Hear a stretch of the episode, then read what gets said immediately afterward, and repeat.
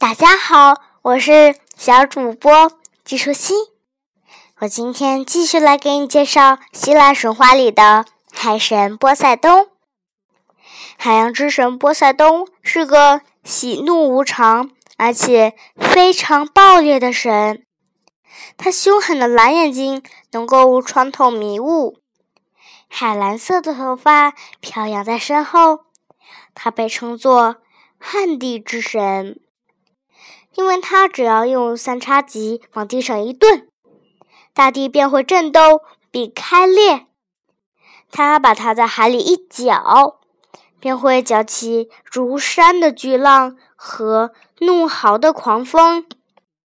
船只都会被破坏，住在岸边的人也会被淹死。但当他心平气和时，又会伸手抚平大海，从水中弹生出新的陆地。在克罗诺斯和提坦巨人统治时，大海是由涅柔斯来掌管。涅柔斯是大地母亲。和大海彭托斯的儿子，他是一个老海神，长着长长的灰色胡须和一条鱼尾巴。他还是五十个海洋仙子的父亲呢。这些可爱的仙子被称作涅瑞德斯。当奥林匹斯山的主神波塞冬前来接管海底王国时，善良的老海神涅柔斯把他的女儿安福特律特嫁给他做王后，并且让位给他，自己住到海底洞穴里去了。他把自己在海底的王宫送给了新王和王后。这座宫殿呀，用最浅色的金子砌成。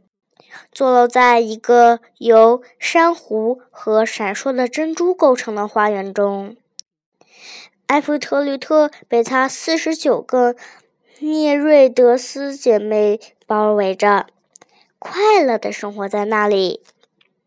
他唯一的儿子名叫特赖登，他像他外公聂柔斯一样，下半身长的不是腿。而是一条鱼尾巴，他骑在一头海怪的身上四处游走，拿着一只海螺做号角。波塞冬很少在家，他是个坐不住的神。他喜欢自己驾着雪白的马背，追波逐浪。传说他按着激荡的海浪样子创造了马。波塞冬像他的兄弟宙斯一样，有很多很多的妻子，也生了很多很多的孩子。但是，安菲特利特不像赫拉那样善妒。波塞冬抬出海面的一个岛，叫做德洛斯，因为小岛刚刚被造出来，所以还漂浮在水上。小岛很荒凉，寸草不生，除了一棵孤零零的棕榈树。就在这棵棕榈树下，人们将迎来两位伟大的神奇——阿波罗和阿尔特弥斯的诞生。小朋友，你还记得吗？我们前面说过，阿波罗和阿尔特弥斯。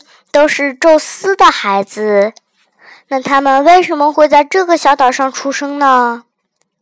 宙斯娶了女神勒托，当赫拉发现勒托怀了一对双胞胎时，便妒火中烧，命令世上所有的徒弟都不许让勒托栖身。可怜的勒托流离失所。走过一个又一个的地方，就是无法停留下来生下他的双胞胎。最后，他来到了德洛斯这个小岛，接纳了他，因为他还在漂浮着呢，不不完全算是一块土地，所以可以不受赫拉的禁令约束。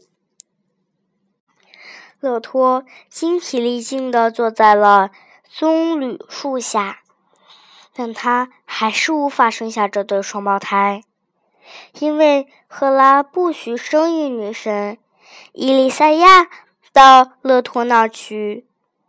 没有伊丽赛亚的帮助，任何孩子都无法出生。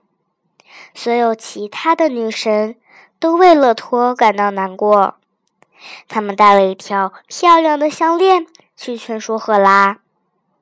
这条由黄金和琥珀打造的项链，足足有九尺长。赫拉无法抵御它的诱惑，于是他让伊丽赛亚去了。艾尔丽丝和伊丽赛亚顺着彩虹飞奔到了。勒托的身边，勒托的第一个孩子是阿尔特弥斯，一个月亮般美丽的女孩，头发漆黑如黑夜。她将成为狩猎女神和一切新生命之神。接着，阿波罗来到了这个世界，他像阳光般明媚，他将成为音乐。光明和理性之神，宙斯看见这对漂亮的双胞胎，心中满是欢喜。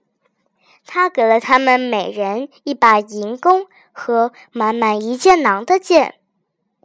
阿尔特弥斯的箭像月光一般柔和，可以令人没有痛苦的死去。阿波罗的箭则像阳光一样。强劲而无往不利。宙斯赐福于这个小岛，并把它从海底拴牢。青草和鲜花从这块贫瘠的土地里快速的生长起来。德洛斯成了希腊所有岛屿中最富足的一座，朝圣者纷纷来此。他们建造神庙，贡献珍宝，以侍奉勒托和他的双胞胎。今天的内容就是这些啦，小朋友，拜拜。